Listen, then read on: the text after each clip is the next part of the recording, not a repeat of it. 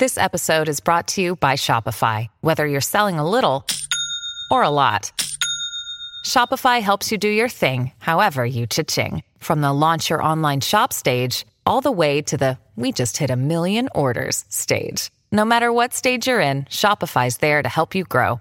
Sign up for a $1 per month trial period at shopify.com slash special offer, all lowercase.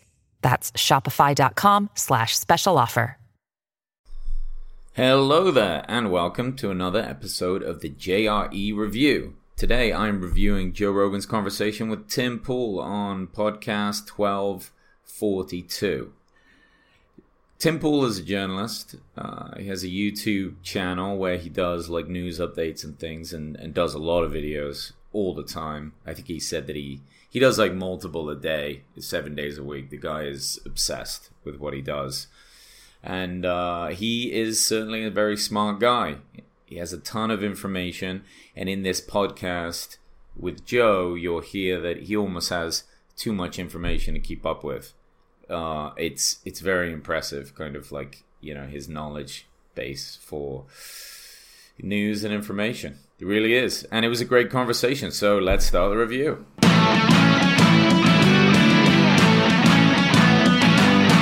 Welcome to the Joe Rogan Experience Review, where each week I review every single episode of the Joe Rogan Experience. What more do you want?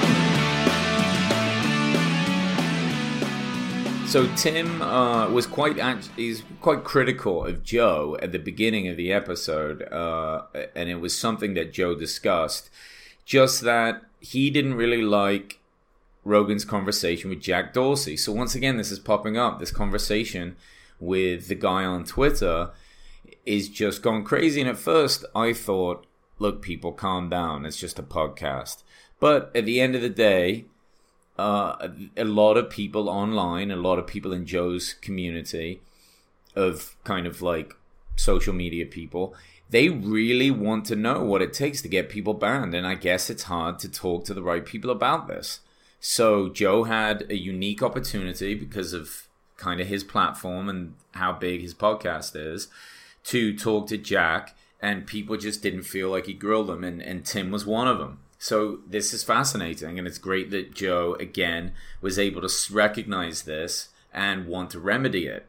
Um, Tim makes a good case for this on this podcast. So if you're interested, this is definitely the type of podcast you want to listen to. It, he makes the case that people look, people make a lot of money or some money, or maybe this is their job creating content online. Um, possibly even, you know, having a Twitter account with a ton of followers. I mean, it's part of their brand and what they do. So, in a sense, you could see it as somebody's job or a part of somebody's job, especially if you've got a lot of followers. And, but then you say a certain thing and all of a sudden you're banned. So, what conversations can you get into? What dialogue can you start? What's controversial? What isn't? What gets you banned? What doesn't? Uh, there needs to be some specific guidelines drawn out, or at least this is how a big group of those online users see it, right? Um, and and now I, through these podcasts and these conversations that I'm hearing more and more about, it's starting to make a lot more sense to me. And I know that if I was in that position to where, let's say, most of my career was dictated by what YouTube and Twitter deem uh, acceptable behaviors, uh, you know, I'd certainly want to know how this whole process uh, of deplatforming was working. Right, makes sense. So Tim puts a good case forward for that, which I find uh, very interesting. He said that Joe just really didn't push himself hard enough on that podcast with Jack. J- Joe was cool enough to kind of say, "Look, I blame myself in a lot of ways. I didn't prepare well enough, and he didn't realize what people were gonna think about this so much." So the real question is, why are people getting banned? You know, the, uh, Alex Jones, that Milo Ganopoulos, whatever that guy's name is. You know, people are getting banned and it, seems like there's a bit of a left wing bias to this getting banned. Uh, I obviously prefer there to be neither a bias with anything news, newspaper, uh, news channel, or even like social media stuff. But there's gonna be one way or another to some degree, right? I mean, there just is. And you know, how bad is it? So the, these guys try to point out over and over that conservatives are getting banned more than liberal sides of things, and that's kind of the dialogue. And uh, you know, it seems concerning. It just depends on how biased it is, and and over time, I guess we'll figure that out. But some of these people especially uh, look at Alex Jones or even uh, I don't really know what that Milo guy did, but Alex Jones especially, he said some really offensive things. I mean, that's not so much partisan at all is like just disturbing. So something needs to be done. You know, I mean, that's what I think. Tim laid down an idea that I thought was quite interesting, and uh, it was kind of related to the pay gap and then like the tax situation for like income tax on the wealthy. And uh, it was just a kind of a, a, newer idea that I'd not really considered or saw the side of, but he, he gave basically like the two arguments. So you have uh, a more liberal argument when it comes to taxation. So taxate the wealthy as much as you can and uh, let people that don't make as much money not get as taxed as much. So it, it kind of evens out uh, across the board, right? To some degree, though the wealthy will always make more. But then there was the idea of even taxing over like 70% for the very wealthy. I mean, really bringing them down more. And, and to some idea, it's like uh, getting to the point well, you know, what is the end game of that? How far does that go before that stops? And the idea kind of is that it's insisting that everyone make the same thing, the the same amount. So it's obviously a spectrum, and this is like the worst, the very worst version of it. It's kind of like communist in thought. Is is almost what he was laying out, like the idea that everyone's going to make the exact same amount of money no matter what effort you put in then on the other end of the spectrum, it's like, okay, well, take the more Republican, less taxed viewpoint. And that is saying we don't tax the people that make a lot more money more. And, you know, you've probably heard that that saying where if you make over like 75,000 a year, you know, any more money doesn't necessarily make you any happier, right? And it's kind of along the lines of like that's a middle class, you know, you raise a family, it's middle class, you could um, uh, you know, live a good life, go on vacation, those sorts of things with that much money. But anything over that, if you may, say made a hundred grand, you got twenty five thousand dollars a year to invest. And Tim was saying that that extra money, that investment, is what you can constantly always put away. Therefore, getting richer and richer and richer, and eventually being able to live off just that money and not, in a sense, having to work. Like that's your retirement. So the other end of the spectrum creates a system where a lot of people don't have to work at all and they have most of the money, right? So th- there's like the two worst ends of that spectrum, and you've got to find somewhere in the middle for something that works for a society. I found that really fascinating. I've never really heard it in that way, and uh, it was quite enlightening. Joe talks a little bit about problems with within this country, issues that we have in poor areas. Like he said, we're more than willing to nation build, you know, after wars and, you know, things like Syria or just like helping other countries with things. But at the same time, and I don't think Joe is saying we shouldn't help over there, but he's saying that's a lot of money. Why uh, don't we pump that into the poor neighborhoods and poor areas to help them? Because what's the best way to make America great is less losers, right? And just that alone sounds like Donald Trump, which cracks me up. But yeah, it's to make less losers. And the best way to stop them being losers is to give them opportunities to, to, to succeed in, in tough areas and tough neighborhoods.